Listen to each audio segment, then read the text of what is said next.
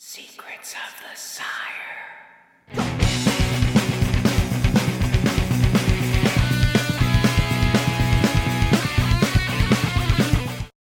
My phone's in.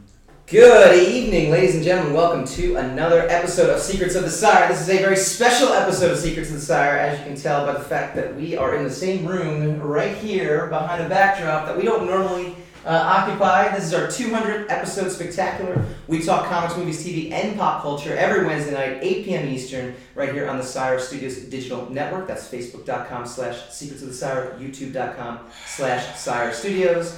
And our podcast is available every Thursday up on all the major podcasting apps: Apple Podcasts, Google Play, Spreaker, Spotify. I am amazingly your host, still keeping a straight face and still managing to write off all the stuff that pays our bills.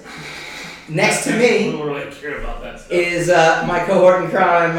Not 200 episodes in. I think you're buck 43? We don't have to talk about. You're buck 43 in us, I think. Tenure, right? Just go on with your show. Yes.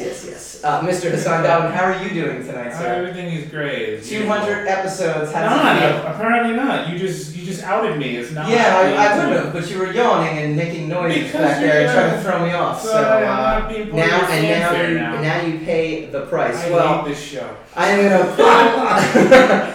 As you can hear, there's some laughter. We do not have a studio audience. We are instead filming from the offices of Starlight Runner. To my left is Mr. Jeff Gomez. Hey. Next to him, Steele Filipek. Yes, you got it. There we go. David Wisnik, whose face is not on the screen, but he will be there. There we go. Mark Pensavalle. All right. Chrysoula Artemis. And Mr. Fabian Nicieza to my right. Jeff, talk to us about Starlight Runner and talk to us about what you guys do here and all the cool stuff. No snoring. Starlight Runner Entertainment is a New York City-based digital production studio that specializes in extending story worlds across multiple media platforms. Essentially, we work with big Hollywood studios and video game companies, even some corporations, and help to build out the universes that we love so much so that they can work better on video game, comic book, novels, and other kinds of platforms. And we have up on screen right now, you can see some of the cool stuff that you guys have had your hands in, Pirates of the Caribbean, Avatar, Teenage Mutant Ninja Turtles. You are also a, as we like to do in Saturday Night Live style, a recurring guest, which is a great thing. It is true. Was it number 3 or 4 at this point? This is, I think, 4. You're like Alec Baldwin. Between Fabian and I, yes. Yeah. He is. That's exactly what we shoot to do. We shoot to. This is 3 for you. 3, yeah. I think, yeah. You're a veteran. So now we got some new faces as well too. Do you want to introduce your team real quick? I know I introduced the name, but just maybe the roles and some of the stuff that they do. Sure.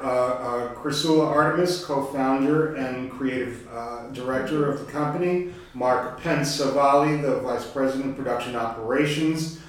Fabian Nicieza, our Chief Content Officer. Steele Filipek. What are we calling you these days? Executive Editor, but that might change soon. Very soon. I smell a VP title. I think you do.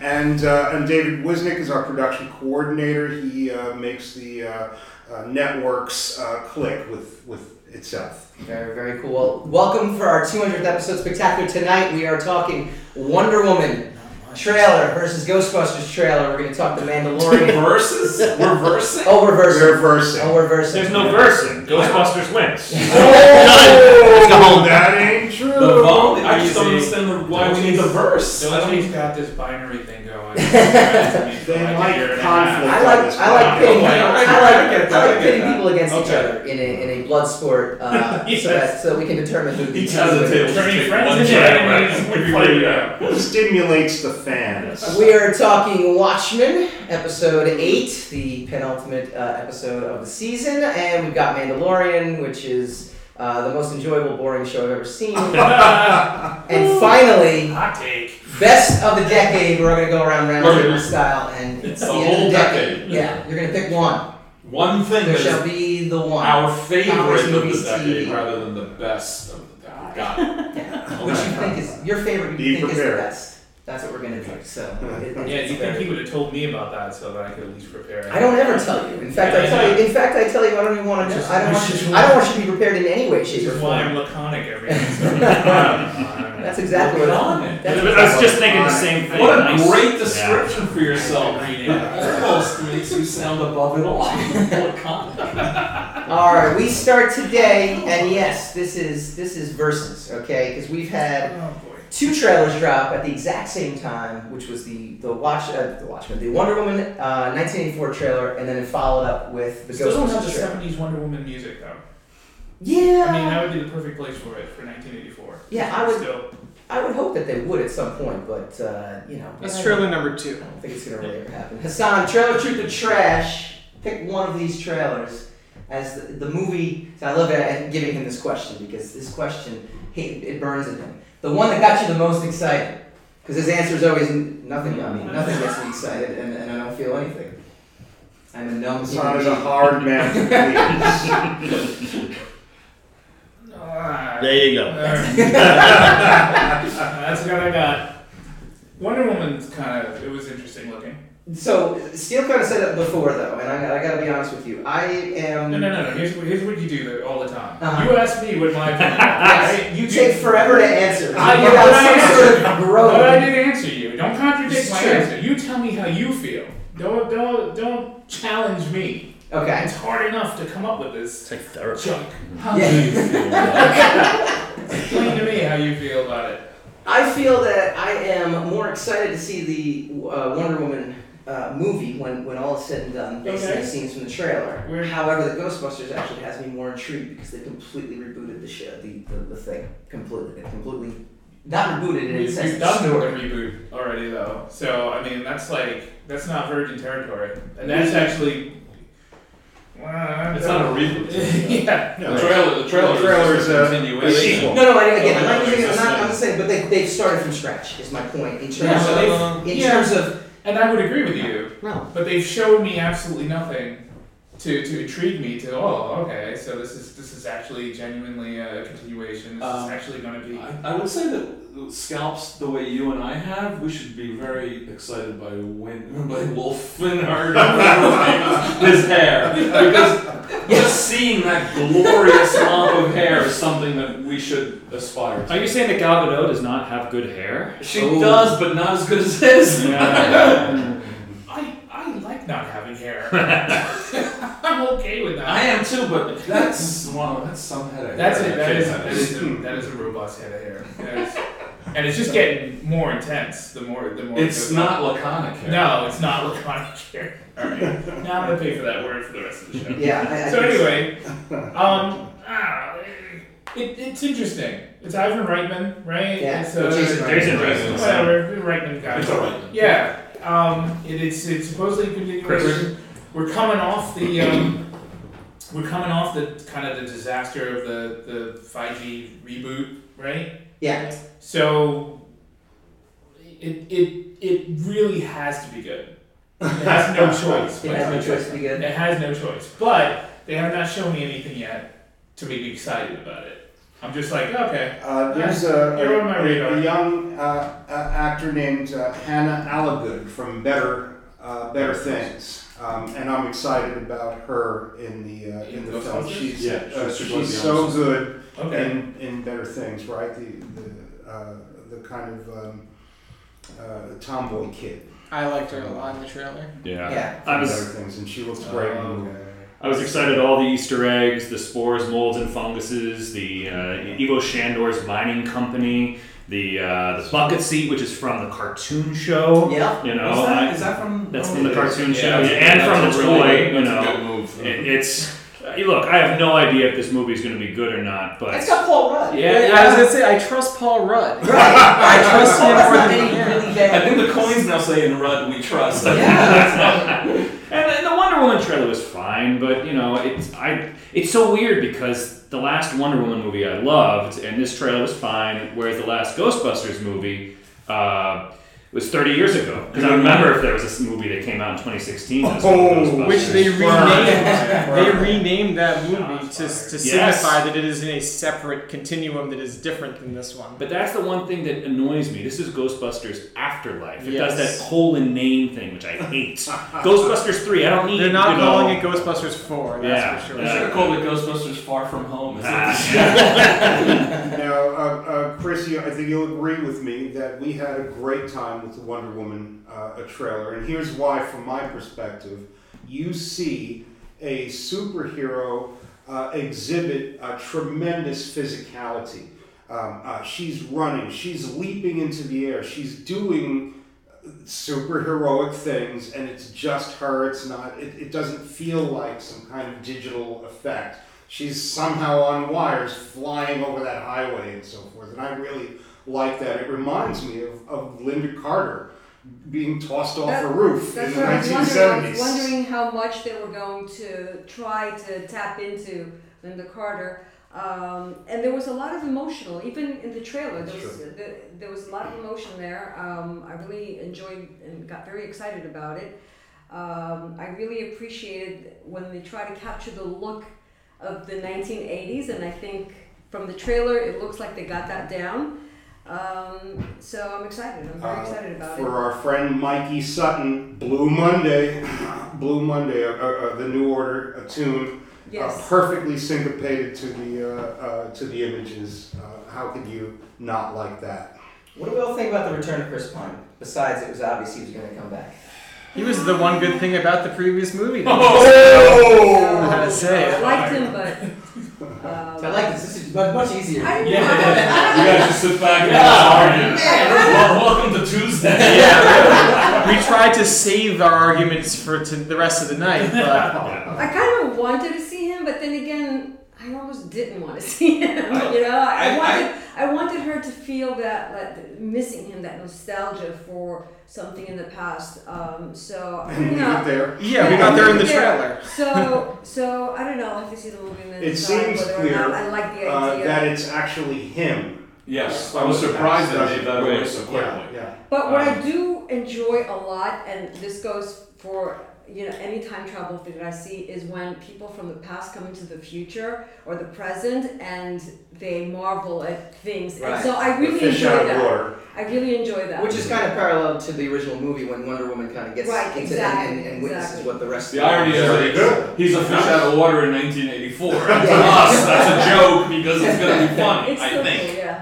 I thought that the reason I have always a problem with the Versus thing is because each trailer had two completely different reasons to exist and to do what they're doing. Right. Each of them, I thought, accomplished it really, really well. But they have very, very different approaches and reasons for what they're doing. We are a polarized society, and we're only a polarized society when people like you polarize us. Blame the media. That's true. Blame the media. I thought the Wonder Woman trailer was a lot of fun and showed me that it might be a little more fun than the first one, which was good. Yeah. And the Ghostbusters trailer showed me that there may be a little more happening underneath than what you might expect out of a Ghostbusters sequel. So there was a true love for the story world. Yeah, I just wish that they had the Ghostbusters theme in. They're saving that. Yeah, I know. Aren't both trailers rescue trailers? Ooh. Yeah.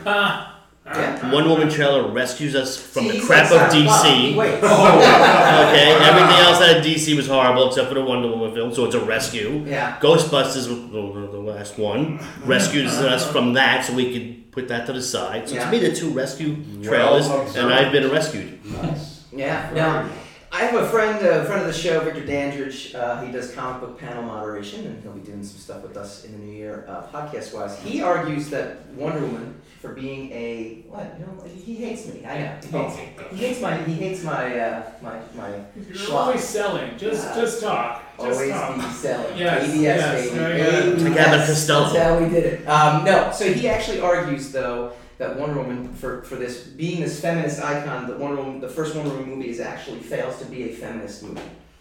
in that Chris Pine. Yeah, this is his other thing he does. He tries to drag me into these. I am not don't take the bait, Hassan. Well, I gotta tell you, he has some good points when he talks. He does. The guy has good points on how a movie with a woman in it is not a feminist movie. That's not dangerous, Crown. That's safe. Chris Pine is the focal point of that original movie. David, you actually said he was the best part of the original movie. I agree. And I agree with the assessment that I did not think that Wonder Woman was a feminist movie. I felt like she was constantly the victim of circumstances that were happening to her rather than taking control of her own destiny, which, not to say that this is the best example, but at least Captain Marvel took control of her destiny and stuck it to the man, which I appreciate. Well, it doesn't necessarily mean it's feminist. Thank you. It's really destroying some male patriarchy. It's a woman-centric film with a woman at the center of it, and whether she has authenticity or not is not up to me. But she doesn't have to be crushing. And so what is she does kill that little old man at the end? Huh? Yeah. Who was also semi-Nazi, even though it was pre-Nazi. I think the second she stopped listening to all the men who were afraid to walk through that battlefield and just got up and walked through the battlefield, that was all you need to know. It's a feminist movie. Right. It's an empowerment movie. And that's what that did. And so did Captain Marvel for that. 100%. Plus, she didn't listen to her mom. She just went out there and did whatever she wanted to do. That's very feminine. Which is not even gender. I'd say that's really a Greek mythos theme more than a feminist theme, but yes. She took the power. She went out she acclimated into the new environment. That, she had no idea what it was. She does. Modern. Why are you ignoring the only female in the room? What do you do? Oh, wow! Jeez. Everybody knows what he is. So I'm not gonna ask. He had to take 16 wrong turns in order to get to that moment. He just took them. He just went there. The turn is always wonderful. All right. When we come back. We will be discussing Watchmen and that last. I didn't see it in the latest episode yet. Oh, you did? You could have faked my finger. I told you, I just downloaded it. I'm going to watch it on the way home tonight. We were having a spoiler-centric review of the very. So when we come back, the chair's going to be just empty. Yeah. Spinning around in circles. I could care less if there's spoilers. Check out the all-new Sire Studios website, SireStudiosInc.com. Find all your back issues for The Sire, Mainstream, Undone, and more. And be on the lookout for news and announcements, convention appearances, and brand new podcasts coming to Sire Studios. That address again is SireStudiosInc.com.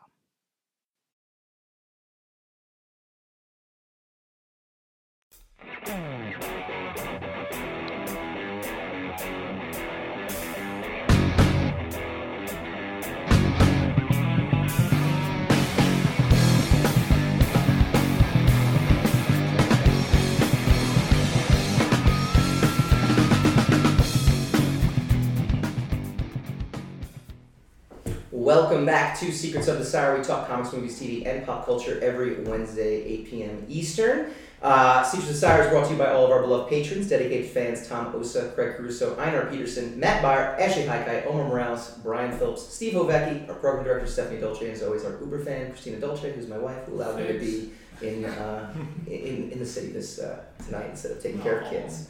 Sweet. Yes, I know. You're. Many people say that you're my wife. Like we're like a married couple, and that seems to be the running joke. That's how it feels. 200 episodes in. 200 episodes in. That's. Yeah, I think it's a running joke. Are you be running? Is that what we're doing?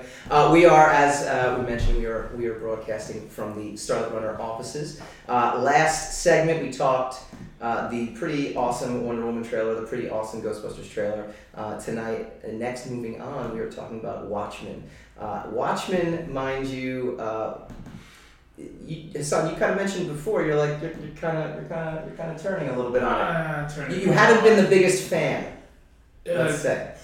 You know what? I've not been not a fan, mm-hmm. but I just haven't seen what the purpose of it was. You know, like I didn't see the innovation of it yet. Like, why does this have to be a Watchmen show? Yeah. With all the stuff that's going on. And this episode actually, like, oh, okay, so that's how... it's still front-loaded and you know, Lindelof-y, you know? So it is... There is that. We'll go into detail. Like, now, what about this particular episode? Be as very specific as possible, as Fabian hasn't seen it yet. Please. I like the intricacy of it. Yeah. You know? And I like that it was... I like the way that they basically revealed all the supposed questions that they had asked. Yeah. Even though I don't think the mystery was that intriguing, right. Personally. But, you know, they did a good job wrapping it up. There's one more episode left. Great. They explained, you know, where Adrian Veidt is. I told you he wasn't on the moon. Yeah. Monkey. No, he was on a moon. He was on a moon. But he's not on the moon. Okay. That's all they do. Do not parse. Moon, Pennsylvania. Moon, Pennsylvania. I know. You know. And I mean, it was when they revealed the Doctor Manhattan thing at the end of the last episode. I was done. I was like, "That's the dumbest revelation." That was the most Lindelof-y thing. Yes, it was extremely Lindelof-y. But at least he's revealing these things in the first season. Normally, I would expect him to reveal that in season 3. Yeah, my issue with him is that the entire show is loaded with these questions, mm-hmm. and the answers to these questions aren't intriguing. It's just a question. The whole show is a question. So it's like, what? And then when you get to the answer, it's like, oh, all right. Well, sorry. Welcome to the wonderful world of Lindelof TV. Yes. They actually did get me with the Dr. Manhattan being who he is. But that's the thing. They never asked that question.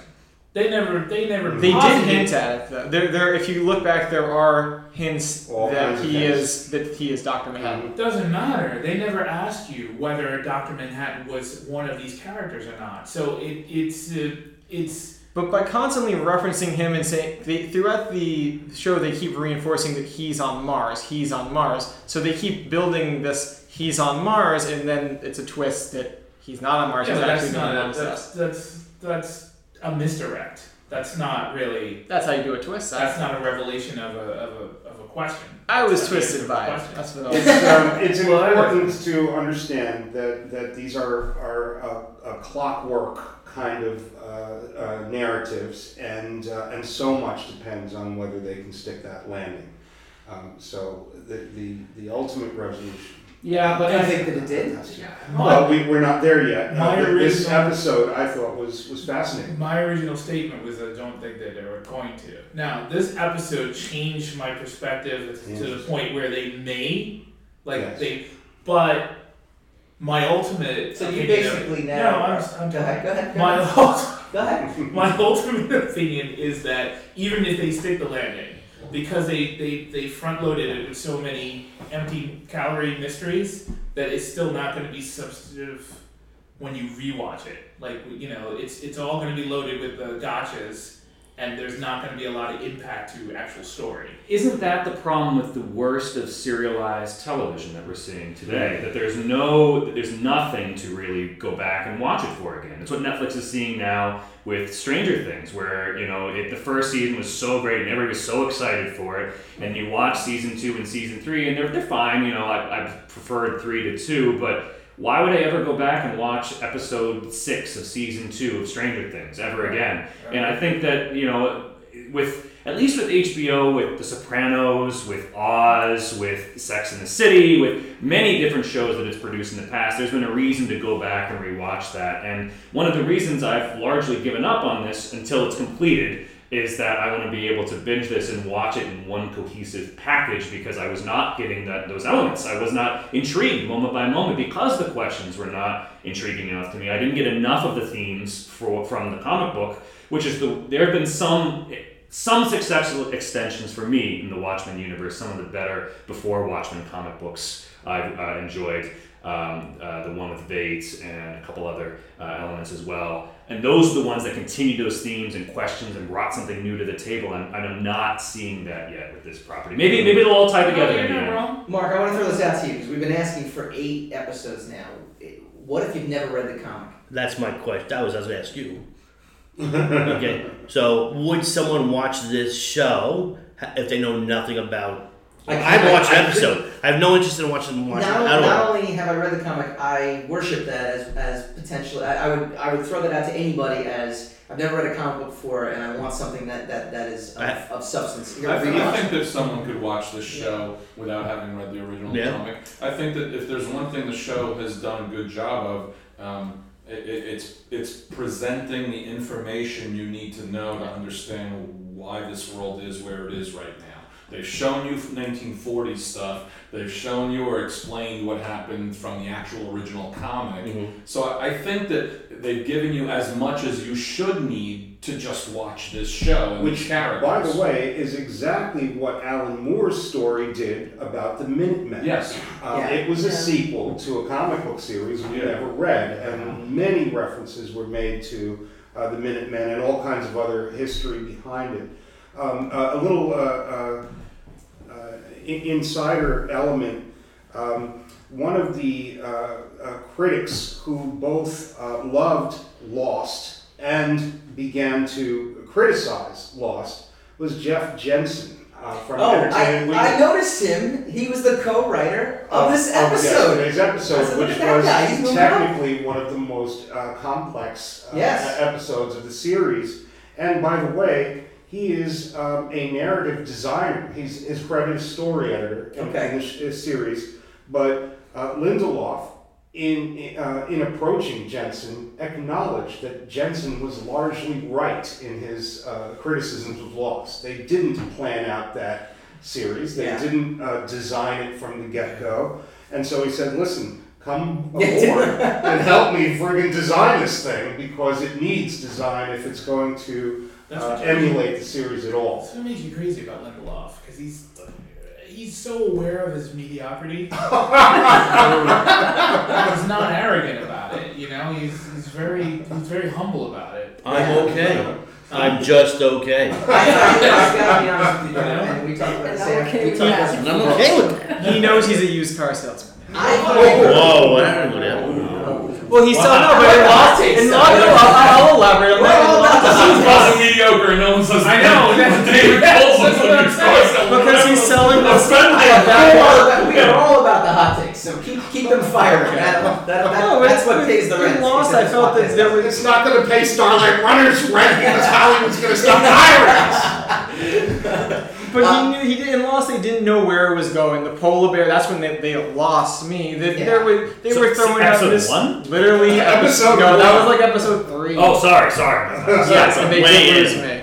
But they were just throwing out mysteries, and they were like, we'll worry about solving them later. So far, the only mystery that I can say is glaring is the lube man who goes underneath the sewer grate. Remember? It's not even a mystery though. It's just his power.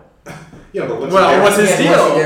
What's his deal? He was there for a reason. We're going to find out. Like, the formula to the whole thing is literally that scene in The Force Awakens where she's like, where do you get this lightsaber from? And it's like, I'll tell you later. Yes. That's literally like the entire, that bad robot's entire formula, in my opinion. But more importantly. In Hassan's opinion, all alone, who is just a visitor here at Starlight Runner, and does not represent the company. This is our 200th episode spectacular. For this hour alone, we own Starlight Runner. That's it. There you go. Disclaimer. I do think that there is a beautiful design sensibility to Watchmen. I like it. I think it's very bold. I feel like it's really part of the comic book. The movie, it's like, I don't care if I never watch it again. Yeah. But the series so far, I like it. I hope they don't disappoint me. Right. Yeah. This is something though. That last episode of Hassan is something that I simultaneously. That's what I'm looking. That last episode is what it's the make or break. I know. That's what I'm trying. So if you're not disappointed, you're happy about it. It's like being a yes. I wasn't gonna watch the show, and then I finally started with like episode 3. You know, after episode 3, I finally started watching it, and I don't think it's great by any means. So anyone who's saying it's great, I think it's just. a false desire on their part. I think it's good though. By being good, it's so much better than anything else I've watched bilingually. I thought it was buying a comic book with artwork, and then you slowly get into the story. We just don't want Lucy to pull the football in the last. It is Lindelof's best. I will say. I will honestly say, like it's the least Lindelof that Lindelof. Because I gotta be honest, I slogged my way through Lost for all 7 seasons. Six. I think it felt like 7. I watched Leftovers and I literally wanted to reach through my TV and strangle every character. I never watched Leftovers. You should watch it. So it won't be the best of the decade. During the interview with him, Leftovers. When they asked him, "Do you know where this is going?" he said, "Hopefully this show will be so good nobody will care about where it's going." Oh my god. Yeah. And that's literally was his answer to it. I was like, we'll skip that. So Fabian, hold your ears. This episode obviously goes through the Doctor Manhattan bringing him back and in full. Yeah. And I simultaneously loved it because I thought he nailed it. I thought he nailed the vernacular. I thought he nailed, jumping around time. And I simultaneously hated it simply because it has touched on something that I cherished and loved as a youth. And whereas this whole show has been introducing new characters or taking characters we didn't really even get into, like Hooded Justice. You had little, cameos from them and breathing new life into it. Vite, even to an extent now. This is a different Vite than the one we knew. With a stinger, by the way, at the end of the episode. Did you stay all the way through? Yes. There you go. Was that in every episode? Was that after? Okay. This is not Rick and Morty. I know. There's an end credit scene. Yes. Is this the first time they've done this? Yes. All right. So in a TV show. I was terrified that I had been missing all these end credits. Yes. Because when Sam Jackson walked out, start the Watchmen initiative. That was great. And it's like you said this to me though. It's like we want to see these characters that we actually know from the comic, but now that these actually bring them in, it leaves me in a way that's I know. That's when Han Solo shows up and you're like, I know. Alright, I know. Go ahead, kill him off. Do it. So I mean, references. Yeah, I know. Yes. Boom. The touchstone is Star Wars. Back. So I'm going to watch the episode on the way home tonight on the train. I'll call you and tell you my opinions, and you edit it back. Right in. Yes, there we go. Like it. Fabian called the entire thing. Well, let me ask a question about it then, because one of the things that I loved about the comic book that, touching on Chrysoula's point, that was missed in the movie by the necessity that it was a movie, was the density of the information that was going on in that. In that series, by happenstance, I'm reading it for the 5th time for a book club that I'm in, and I'm watching, and there are all these moments, these small moments that I missed the first 4 times around. I anticipate your question, and no, just so that the studio, please, that's exactly what I've been talking about. Where is there a density in these later episodes that facilitates for this re-examination? Because if there, you can't do a lot in however many minutes of television, and in 2 hours condensing that entire thing into a Snyder-esque vision. I get it. That's probably as good a movie as you could make with that time frame and budget. Is there anything there like that? You're the guy Hassan's going to cheat on me with. He's going to go off and form his own little podcast with you. And he's not going to tell me. Where have you been? It's not going to work because I was at Ree most of the time. No, I know, but it's not what I'm saying. That's why you're going to go off and do this, because you're like, it just feels so good to instantly agree with someone all the time. I believe there is a plenty of density in the film, in the TV show. There could be. But we won't know until that last. When I rewatch it in a year and finally, and I go, now I understand what the lube guy's purpose was. But to follow up on Steele's point, though, this is the old man coming out. Is that the majority of the people who have read Watchmen at this point, the vast majority, have read it as a self-contained trade paperback. Correct. Okay. It is a completely different reading experience than having read it 1 month at a time with several weeks gaps. And waiting months for the last issue to come out. That reading experience is closer to a certain extent of watching a single hour of television and having to wait a week for the next hour of television. Yeah. I'm curious if I'm okay with the last 2 episodes of the season, I'm curious to rewatch it as a binge watch, because I think that they're two different ways of seeing the same material. Just like reading the comic, it's two different ways of reading the material. And to Steele's point, this show, unlike most shows, seems to be something you might want to go back and actually watch again and care. It's like I just saw Knives Out this weekend, and now I want to see Knives Out again because I want to see the construction, the deconstruction or reconstruction of what I watched. Right.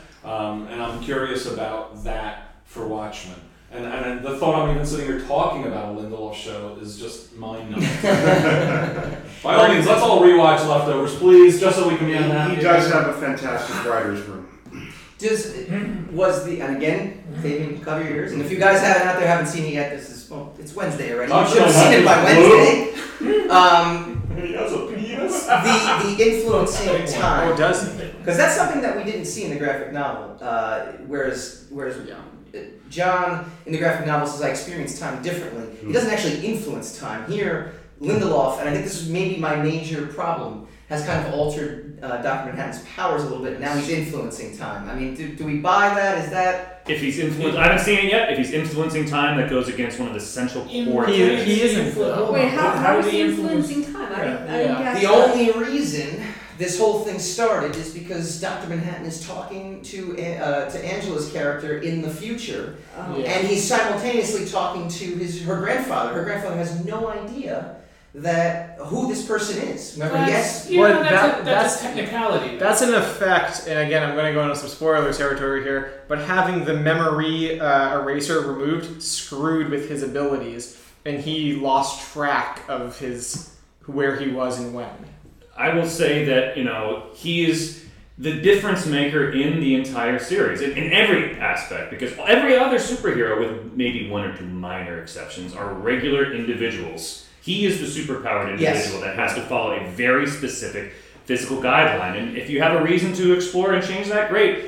I've read, like I said, I've reread Watchmen 5 or 6 times now, and he is the most difficult thing for me to wrap my mind around in that piece. Not in a good or a bad way, but the thing that I always question, because it speaks to the determination and free will and the little aspect of time and immutability of it. So if they change that, that's a big. I don't believe they're changing that. I think that this television series is both a sequel and a remake, and that very similar circumstances are happening to Dr. Manhattan this time, as did when Ozymandias pulled off his plan, and it's creating a similar kind of disruption. Or a kind of mirror image disruption. Everything he did, he could have done in the original story. Right. He just didn't because he was indifferent. Right. So that doesn't mean that his powers have changed. That just means that his perspective has changed, and that's supposed to happen. Correct, and that happens with Sister Knives. Question though. Yeah. Was he indifferent? Because I'm not sure he was. He had love. Because he kills Rorschach to prevent that from going on, from him. But he did. But that's towards the end when he discovered. Perhaps, but he refuses to. And I only know this because I just reread this book. He refuses to prevent the comedian from killing the mother of his child. Yeah, condemning them both. There are events that he says it looks back on and experiences where you're like, well, I could have done that, I could have, but could I not have because of this determination? I'm not saying you're wrong. I'm just saying that that's a question that I that this time. Well, he was literally on Mars because he just didn't. He was indifferent he was fed up with life on Earth. Yes. So and it wasn't until the comedian revelation that he realized, for lack of a better way of expressing it, that there was a comedy to reality that intrigued him all over again. And that reinserted him into reality or into life, into commonality. I think that's a good point, and that's the Dr. Manhattan we're seeing now is someone who is actually wants to live a life to the point that he literally sacrifices his godhood, essentially, to do it. And that's the one issue that I've seen is Vite just happened to have this thing laying around. That's a bit of a Deus Ex Machina. Yeah, you can believe Vite. I can believe it because he is he's this. Vite. He is this guy. But he's like, it turns out I had 2 plans, and here's the other one. That's exactly what you need right now. And it was nice also just to kind of wrap this in a bow. It was nice to see Vite and Doctor Manhattan finally interacting as they did. Which is really great. All right, coming up next, we are going to dive into Mandalorian Chapter 5, and I'm going to talk to you about why it's the most interesting, most exciting, boring thing I've ever seen at the exact same time. I'm everything my 19-year-old self fought hard to not be. Yes, you are the... It's like 19-year-old self is like, don't sell out. You've become what you hate. You've become the enemy. 19-year-old self, don't sell out. Yeah, 39-year-old self is like... Sell out every night. Out. Like, sell it out, baby. First sign of trouble, sell out. Secrets of the Sire.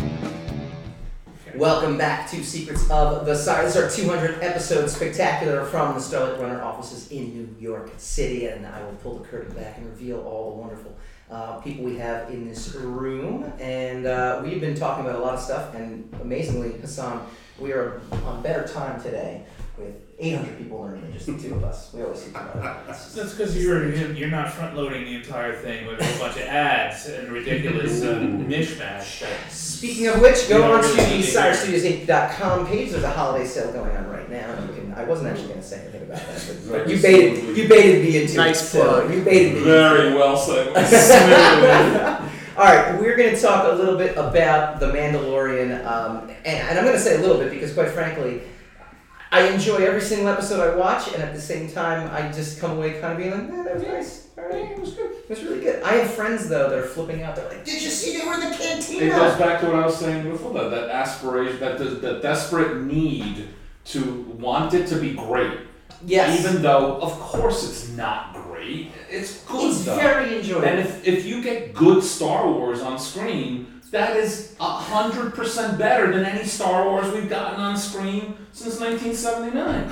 It's true. 1987. What was Empire Strikes Back? Jeff, that's another contract we won't be getting. Only a Sith was an absolute Jedi. Come on, the first 40 minutes of Return of the Jedi is...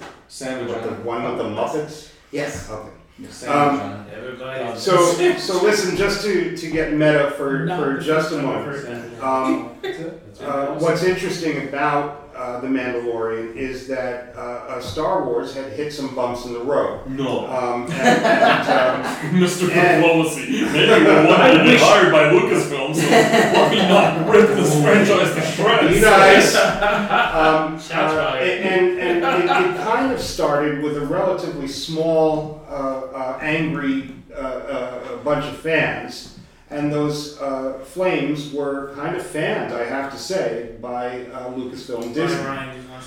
So there was this conflict that turned it into this forest fire, which ultimately we feel, just based on our tracking, did in fact impact things like box office and certainly licensing, the toy sales, all that stuff began this decline as a result of a kind of low-grade animosity that leaked out into the general public, whereas most people would have forgotten the Last Jedi. No, hold on, just to finish the point. Starlight Runner is about transmedia. And about the fact that extending your intellectual property across multiple platforms and doing it well can kind of bulletproof your franchise. There was a lot of concern that this new movie that's about to come out, Rise of Skywalker, is, if it's at all sucky, that the whole franchise could have sank, that it really could have done permanent damage. And here, wisely, Jon Favreau and Dave Filoni, who truly do understand Star Wars, create this series, put it on TV, effectively. It's streaming on Disney+. And it gets a kind of universal acclaim. It memes the baby Yoda and generates this general adoration, this positive feeling. And so my feeling is that even if Skywalker doesn't do, underperforms, that Star Wars will indeed persist. And that is something that we as a company, seriously, we do advocate. Whether fans, Fabian is shrugging, my nemesis right here in my own office, whether or not the fight between Bad Boy fans and Kathleen Kennedy had much to do with what happened to Star Wars, it was turning into a threat. And here, this piece of franchise extension, not the main driving platform, but this little TV series shot effectively in a video game engine, manages to save the day. See, Jeff's who I cheat on you with. See, that's how that works. See, I coalesce with it. Let's keep that metaphor going. Very popular. I'm going to say first, some bumps along the way. I wish I could have a $1.5 billion bump like The Last Jedi, you know? And yes, are things... You know, did I perform? Sure, compared to the $2 billion of The Force Awakens and all that kind of stuff. Talk to Hasbro. But I think that but I think that this is more indicative of our return from Jordan's soul. Is that what you're saying? They still have it in GameStop right now. So I mean, this is more indicative of a culture now where everything is either the best thing in the world or the worst thing in the world. It has to be great. It can't just be good. Coming up next, we want the best thing. Yeah, The Last Jedi for me was a B- movie. I didn't love it. I didn't hate it. It was fine. And if you ask me about Ghostbusters 2016, I'll admit it was fine. It wasn't great. It wasn't bad. I joke about it, but it's only because I love the first two so much. And The Mandalorian is good. I enjoy it. But it's there were moments, and anytime Werner Herzog is on screen, you know, in anything, it's awesome. Yeah, it's like when Maggie Smith is on screen in Downton Abbey, like, you know. All right, give it to me. I think that maybe it is a little boring. This last episode was the first one that really made me hesitate. You know, I liked the first three a lot. The fourth one was fine, but I'd seen it before, but it was still like fun. You know, it's so bizarre. So this was the first episode that I had to watch in pieces, just because the time of day I got caught up. So you had to split up that 32 minutes. I did. I literally had to split up 32 minutes because that's how I had to do. That's how I had to watch The Irishman. And it was part of me though, when I did do this, where in for other shows, I would be like, oh my god, I gotta get back to Namco. It's there when I'm ready for it. Look, and then when I sit down, I go, this is nice. I think it's been a fine show, and I'm not a Star Wars fan. I agree with everything Jeff said in his monologue, but I also disagree in that it is, as always, imparting a ridiculous amount of importance to the moment and our time now, because if you really want to be honest about the franchise, when Return of the Jedi came out in 1983, do I have that year right? Yes. A huge amount of the audience was disappointed by that release. And let's not forget the three Lucas prequels, which were universally despised? No, that's too strong a word, but universally shrugged. Disappointed. Okay? Yeah. So this franchise has been this for 30 plus years. It's not because a bunch of man boys got mad on the internet. It's not because Laura Dern was an important character in the movie and she stood really well on the bridge of a ship for 3.5 hours while it floated through space at 2 miles an hour like a Prius. The truth of the matter is that this is the franchise. So if you get a good show like Mandalorian, which is being presented in easy to digest snippets of entertainment, I said that. And every single episode you watch is a trope that is fundamentally a part of our DNA because it's an episode of Have Gun Will Travel, then you're comfortable with it, and it is comfortable. So that's why I'm enjoying it, because it's comfortable. Right. Because there's not a single Star Wars movie that has made me comfortable since Empire Strikes Back. So that's why I'm gonna enjoy it and keep watching it, whether it pays off or not, whether it's great or not. I'm just gonna keep watching it. Well, the recent movies made me so comfortable I fell asleep. Me too. I've fallen asleep in every movie that's come out in the last. Me too. I've been tasked with keeping Fabian awake during Rise. You sat next to me when I'm doing Watchmen. I've been there twice. Did you fall asleep? No, because it's 2 hours. I like The Mandalorian. It's about a guy getting through life. There you go. Okay, that's all it is. And every 20 minutes we find out, oh, he's decent. Right, or, oh, right. He's, something happens. I mean, we know there's going to be some sort of payoff at the end. We maybe not, but it's supposed to be. I just feel it's closer to the original Star Wars. It captured something from it, and I am enjoying it. I even love the credits. It's really padded. It just sticks with you. Yeah. The music. It's a western. Yeah. The music is the best. Western. Yeah. It's a Clint Eastwood. This most recent episode had a space battle that reminded me the most of everything of the first Star Wars movie. The black of the space. The firepower, the single bolts flying through space. I love the through the desert. That was nicely done. I also appreciate it's quiet. Yes. Yes. We fall asleep, we old guys, because there's almost like a sensory overload. We're being hammered constantly by everything that's going on, and the 62,000 things you're supposed to keep track of on the screen. And here you have a stately kind of storytelling that is, more reminiscent of Have Done Will Travel. There's an intention to its pacing, which I think is going to play very interestingly when you do eventually binge it. I'm going to say, sorry, yeah.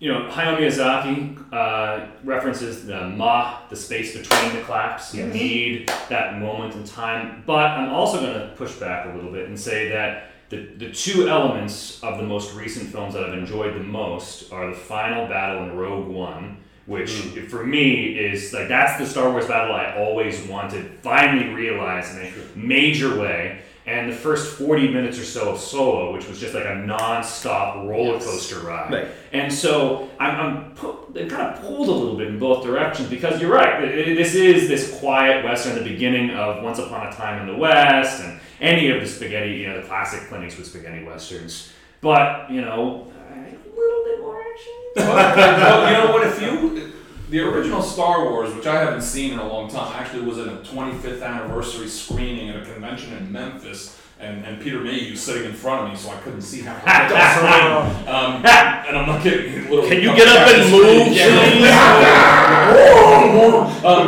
That when I was rewatching that movie for the first time in a while during that 25th anniversary screening, I was stunned because I forgot how glacial the pacing was by today's standards. Yes. So in some ways, Mandalorian's pacing has a little bit more of a throwback to their quiet that first movie actually. That's right.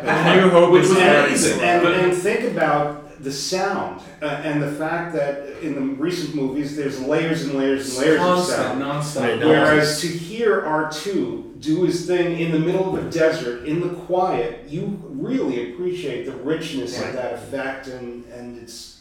I wish these... It's a verisimilitude! Yes. But what were the two Star Wars movies that you mentioned that got you those seeds? What was the first one? Rogue One. Okay, and second one? Solo. All right, so none of the series outside the series. Well, of the most recent movies. Yes. But I'm saying, but also, what you're known for. I mean, this is... Lucas's influence from Kurosawa, and which Kurosawa very much said he's lifting directly from the Westerns. That John Huston and Kurosawa, the Japanese and the Western directors, the little Western directors, shared back and forth. And if you watch Rashomon, specifically The Hidden Fortress, there's that opening shot where the two soldiers, they're running and they don't see what they're running from until you have this battle between these two samurai, and then it's quiet. That's right. Mm-hmm. And in The Mandalorian, he gets the shit kicked out of him. I like his vulnerability. That bothers me sometimes, because they keep calling these guys the best mercenaries in the galaxy, and Boba Fett gets eaten by a giant sandwich, and Mandalorian gets thrown around by a rhino. I mean, what's the sense of having that armor and all those weapons? Boba Fett just borrowed the armor, is that correct? He's not a Mandalorian. Well, that's not armor canon. God, do not go Star Wars. Weapons. It's important that you understand. It is on that. We don't know that. We don't know that. Chime in on Facebook feed. Chime in on the YouTube feed. I'm sure there's a lot that's been going on here that you guys want to comment on, and we will comment right back to you. When we come back, it's the best of the decade. Best of the decade.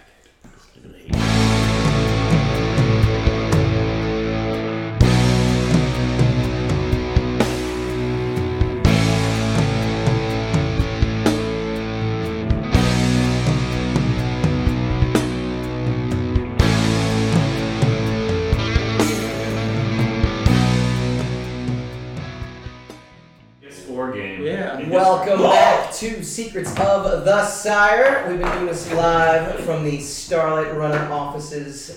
We want to thank you guys, Jeff Gomez. Thank you for having us. And just quickly tell folks a little bit where they can find more information about Starlight Runner. Sure. StarlightRunner.com. Check it out. Listen, we do work with all of the major film studios and a lot of entertainment companies around the world. We work with comic books. We're working with Ultraman, which means that we're involved with corporations like Netflix and Marvel Comics because we're helping to develop that content across all these platforms. To be honest, we are interested in cultivating new talent and helping young people to break into the industry. So we're developing a coaching a kind of branch to Starlight Runner, a little division. The site just got put up, and if you want to talk to Steele or Fabian or myself or Chrysoula, Mark, David, we're doing this kind of collectively. It's a weird kind of thing where we'll help you out, and if you have a specific kind of problem that one of us would be really great to come in and help you with, we'll call that person in as if it's a special guest star in the coaching session. It basically will help you kind of think about how to break into the industry, how to develop your intellectual property so that Hollywood will be interested in checking it out and basically in succeeding. I'm thrilled to be able to announce that essentially for the first time. Look at us. Right here. 200th episode spectacular. Of the Sire. That website is the SLRLifestory.com. Starlight Runner Life Stories, SLRLifestory.com, which you can also access through StarlightRunner.com. Very cool. We're looking for speed. Fast, greasy speed. Speed is what you need. All right, we do this every week. We go spinning the racks, but this week we're going to go spinning the racks of the entire decade. Spin the rack, spin that rack. All right, we are here. We are at the end of the decade, which does anybody else not feel like it's a huge deal? No. When you've lived many of them, right? They're less and less exciting. When you're up to your 10th decade, it kind of it's just kind of we're here, and that's good, but I don't know, something about it where I'm not as stoked about it as I was for the 2000 decade change or even when I was a kid. But I want to go around the room. And I want you guys to tell me your favorite, what you think is the best. It could be a movie, a comic book, or a TV series of the decade. Something that's not one of each. Yeah, we're gonna run out of time. We're gonna be here. We'll be here for another hour. Yeah. We're already clocking in 50 cents. 300. So, yeah. That's exactly what we're gonna do. So, Mark, we'll start with you. Best of the decade. David, we'll start with you. Best of the decade. I say my favorite of the decade. I'm just gonna say Guardians of the Galaxy. Loved it. That's a good choice. I like that. Nice. That's a good one. I'm gonna go with video game. I'm gonna go with Mass Effect 2. It was at the very beginning of the decade. I loved the Dirty Dozen storyline that it had. The recruiting, the pulling off the heist. I love that it tied in your story choices from the first one. I love that it played up the themes. I wasn't as disappointed with number 3 as other people were, but I felt that Mass Effect 2 really had. I've played that 5 or 6 times now. Maybe in 5 years I'll change my mind and go back to Breath of the Wild, which is my favorite of the last 3 years. But I'm going to give it to Mass Effect 2 for now. All right. There's no question. Breaking Bad. That was mine. That's why they're married. Is perhaps the greatest television series of all time. Sorry. Was that totally in the same It did not. It started before. Okay. But it goes way back. But the phenomenon of it was in this. Yeah. Because I think it started on the third or fourth season. Failing shows. Right. I just want to add, because that was my choice also, that I personally feel that Breaking Bad is in the same universe as Malcolm in the Middle and My Name is Earl. And I think it's a continuation. Very much so. And it's a reboot and remake and sequel, just like Watchmen. But is it better than the Wonder Woman trailer? That's the question. No. No, I think we ought to consider as a coda to Breaking Bad. What's the name? El Camino. Simply because the addition of that story actually alters some of our perceptions of what happened before, and makes it clear what it is that Walter White is. And it's very much worth it. I really liked El Camino. I gotta watch it again. It's gorgeous. I don't know what people were expecting out of it. It didn't seem to generate the buzz. I didn't hear any buzz around it. But it was really well done. Absolutely. And did what it meant to do, which was to crystallize the series. Breaking Bad.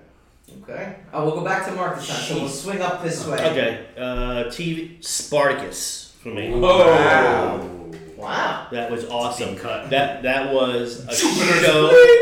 That was a show that did very well in the first season and then lost its lead actor to cancer. That's right. Able to come create a 6-episode spin-off prequel while he was in recouping, and it didn't work for him, and then continue the series, bring in someone else, and that was successful. So to me, that was a great series. It was the greatest Dick York, Dick Sargent. We already did Breaking Bad. Come up with a number two. You can do it. Yeah. What? Yeah. Don't let him take the. So yeah, Breaking Bad was my favorite in the past decade. I enjoyed, and I still do. I'm a Vikings fan. I love Vikings more than Game of Thrones. I know what to wear next Halloween. Probably. I think Vikings has like the best battle and fight scenes that I've ever seen in any movie or television series, and I love great battle scenes. And they really go all out. The costumes are great. The politics are interesting. It's somewhat loosely based on history, which I enjoy. Right. So yeah. I'm a latecomer to Vikings, but Chrysoula converted me, and now there is a Vikings universe because there's going to be a sequel series. Right. There's a football team in Minnesota spreading it across multiple. Talk about transmedia. There's a few stretching out all over the place. Don't forget about the Fran Tarkenton bio. There's that too. That came out. A few countries. Hassan, please break the fourth wall. Get us out of this. Fabian, what's your best of the decade? I probably Captain America: Winter Soldier. Okay. I got a feeling that was going to be best superhero movie that's ever been made. Sorry, Superman. No. Into the Spider-Verse. Yeah, I really had a hard time deciding between Guardians and I thought Into the Spider-Verse was a lot of fun, but it's still a cartoon, and I'm a 58-year-old man. So who's made comics anymore?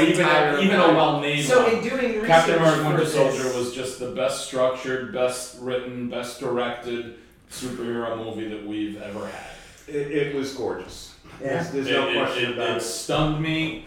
It surprised me. It elevated Marvel Studios' game completely. I think across the board, that movie did more than anything else they've done. Our fantasy of how superpowered dudes would behave in the real world with real world physics was best dramatized, I think, in Captain America. I am a big Captain America guy. Yeah. Clearly, I have been in my career, having had opportunities to write him, and I just thought it was an excellent depiction of the character. And and elevated his game and what you thought of him as a character, the actors, everything across the board. The movie gave Captain America to the world because Captain America stood up on film and said, you know, something's corrupt in this government, and I'm not going to stand for that. Half of it is Hydra, apparently. Who currently is, so there you go. Before we go to Hassan... Luckily, we have Mitt Romney now playing the role of Captain America. In researching for this... President Robert Redford. In researching for this episode, Into the Spider-Verse made a lot of people's lists as the number one. Yeah. And The Leftovers actually made a lot of people's lists. No way! Who are your viewers? I just wanted to throw that out there before Hassan goes. I might out Chrysoula and say that she enjoyed the. I was watching it and then it went nowhere. Oh. I saw that. Very annoyed. We're like abused spouses. Mike, I've had people come in line and hand me a comic book to autograph and tell me that it's the single best comic they've ever read in their life. And I look at it and go, that's the single worst thing I've ever written. And that's saying a lot, right? So there's just no accounting for taste, is there? Hassan, your best of the decade. Game of Thrones. Wow. That's a good call. No, I agree. That gets a lot of unnecessary flack. Only because I agree. As a decade-spanning show. Yeah. I liked it. It's an okay show. It's a good show. It's a really good show. It upped the game of cinematic television. Where we are now in streaming is 90% of Game of Thrones. Yes. But it introduced me to Song of Ice and Fire books, which predates this decade, but still. Yeah. But don't worry, they'll be going on. But one of them did come out this decade. It's never going to be finished. Are you square, Hassan, with the finale? Oh, yeah. It can be good. I think it's inexplicable why they rushed it. Yeah. I think where it ended. It's very inexplicable. But I mean, there's another bunch we're not going to get any. Why not? Why not? Well, neither of those two producers. Why not express that then? You know? Why shouldn't they? They don't owe you an explanation on their budget. I don't know. They don't. It doesn't matter to me. I don't care. I don't know why it was rushed, personally. But I don't mind where the pieces landed. Okay. So I'm actually with you. Yeah, but I think that season, I think there's some really great stuff in that season, but I think the unfortunate thing is because of the build up from the first four seasons and the fifth one. I actually like the fifth one. Where it dropped, I mean, that's another one that was, but it wasn't as front loaded as say Watchmen, because it actually had drama with the questions. Right. Yes. Most of Watchmen doesn't have drama. The drama is the question. Mm.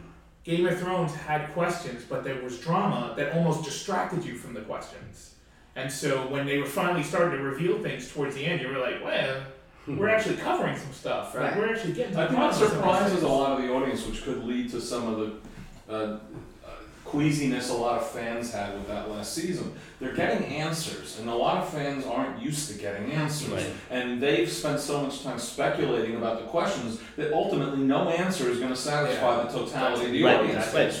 So they start getting angry if it's not their answer, right? Exactly. But that's not the storyteller's responsibility. What's funny, though, you mentioned this in one of our previous segments, though, too, the span of time between a week. I think it was episode 3 or 4, I can't remember what. I think it was episode 4, where they basically had two episodes joined in some sort of weird surgical, operation where you literally watched the fallout from them finally defeating, the White Walkers, and attacking Cersei, and it was all in the same. It was an hour and 45 minutes. They literally, all they could have done was broken that into 2 episodes, and I think that would have fixed. It started to take a lot less time to travel. And less time.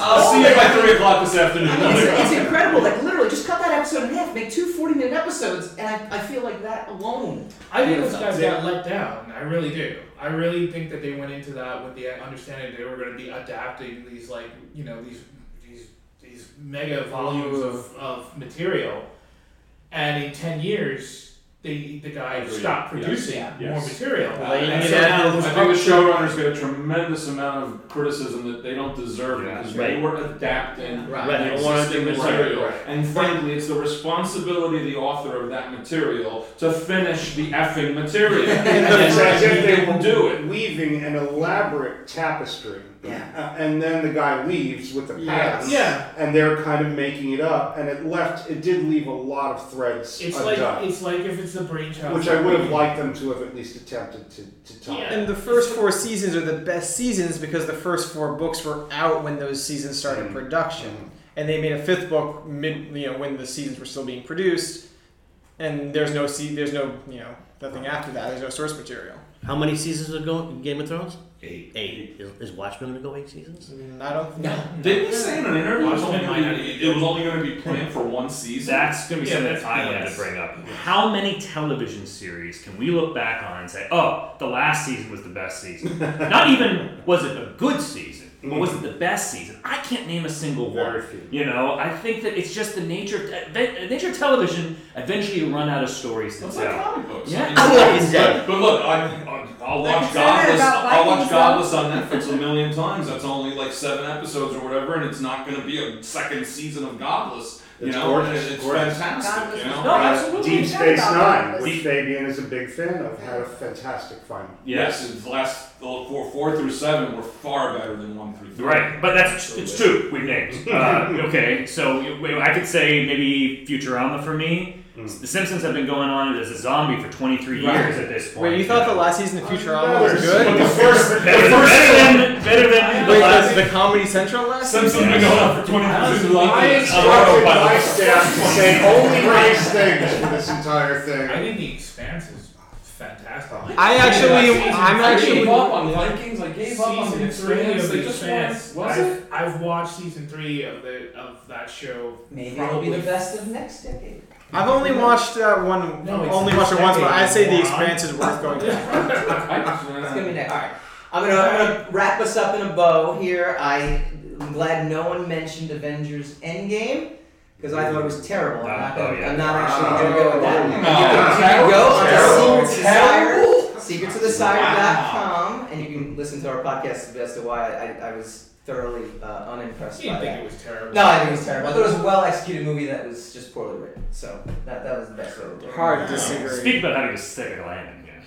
Avengers: Infinity War, though, however, to me, I think it's really good. It's one of better. Better than Infinity War? I don't think it... I think they're different movies. I think Infinity War... I think they're separate movies. I've been going on. Oh, see, I don't... Infinity War... I thought the first 5 minutes of Endgame was the end of Infinity War, and that was a completely separate movie that you watched. Oh, that's alright. They even said that on the audio track. Yeah. They said that. But and that's okay, too, but it's still a one piece. Because it's like, reading the first 3 issues or the first Infinity Gauntlet or Infinity War miniseries and then reading the next one, I would sit there and say... I thought they stuck Infinity War for me... because unfortunately, or maybe fortunately, I didn't, I wasn't of age to see Empire Strikes Back in the movie theaters. Was the equivalent of... You calling me old, Mike? Are you saying I'm fat, Mike? No, just old. No, so to me, it was from start to finish, I can rewatch that movie. My second favorite, and you'll like this though, is First Avenger. Actually, I like that. That is a movie I can put on anytime. I liked it more than Winter Soldier. Yes, I actually liked it more than Winter Soldier too. Yes. Both are like very high quality movies, so it's not... Start a fight with me. They took a bunch of stuff I wrote, so I'm fine with that.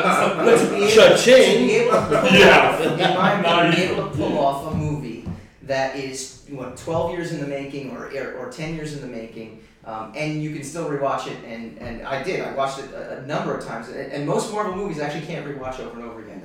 The thrill. I love Guardians of the Galaxy, but half the jokes I've already heard now. It does get old after the third watch. Yeah, Infinity War I can watch over and over again, and it catapulted this zeitgeist that eventually became Endgame, where people were. I did. I did. But the irony is that the movie was already in production and filmed and being edited.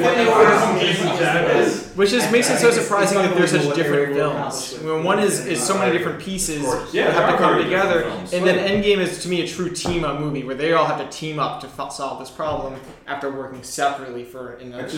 I think they're separate movies. I just think they're part of a whole. So I agree. I don't actually individually they're not. I don't think they were intended to be the sum of their parts. I think they were intended to be a whole when watched, when you see both. I'm not sure if it matters in the end of the day.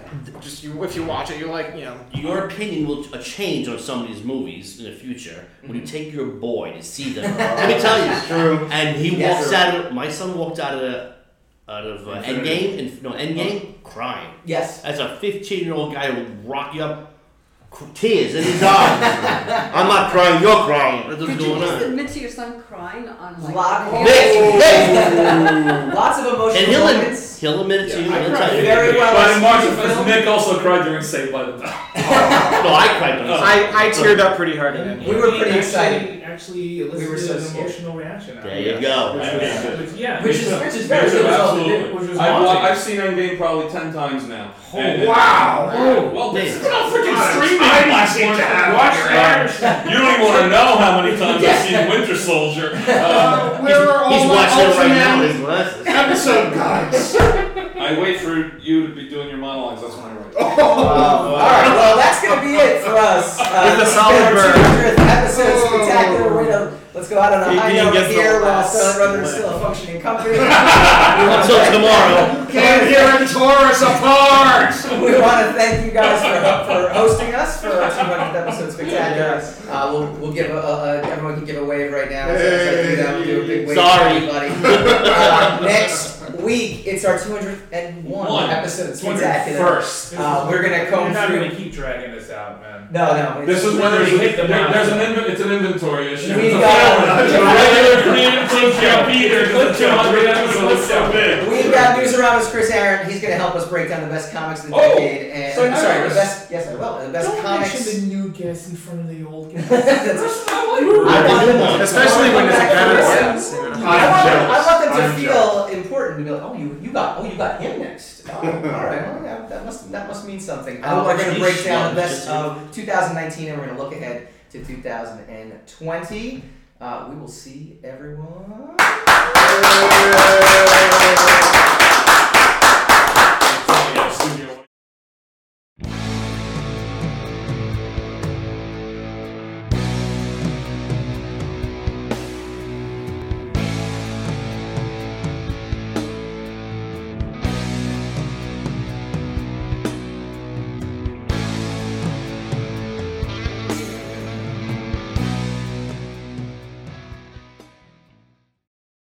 Secrets of the Sire.